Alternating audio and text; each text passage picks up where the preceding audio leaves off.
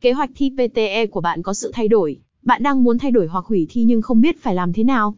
Đừng quá lo lắng, bài viết dưới đây sẽ hướng dẫn chi tiết cách đổi lịch thi PTE và cách hủy thi chi tiết nhất. Điều quan trọng là bạn nên thực hiện việc này nhanh chóng để giảm chi phí hủy thi. 1. Contents 2. Hướng dẫn cách đổi lịch thi PTE sau khi đã đăng ký nhanh chóng nhất. 2.1 bước 1 2.2 bước 2 2.3 bước 3 3. Chi phí đổi hoặc hủy lịch thi PTE thế nào? 3.1 Chi tiết cách vận hành của hệ thống chấm điểm PTE Academic 3.2 Du học Úc thật dễ dàng với visa 485